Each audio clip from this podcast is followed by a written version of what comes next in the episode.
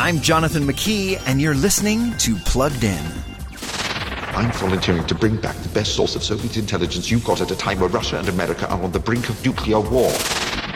In the movie The Courier, now available to rent, stream, or buy, actor Benedict Cumberbatch plays Greville Wynne, a British businessman in the 1960s recruited to smuggle sensitive information out of Russia. In the years leading up to the Cuban Missile Crisis, the threat of a preemptive Russian nuclear attack on America is real. A rogue Russian colonel hopes to prevent that outcome, but he needs someone to deliver his message to the West. That's where Greville Wynne comes in. The Courier carries a PG 13 rating. It's a heroic story, but one with profanity, torture, and innuendo, so we're giving The Courier a 2 out of 5 for family friendliness. Read the full review at pluggedin.com slash radio I'm Jonathan McKee for Focus on the Family's Plugged In.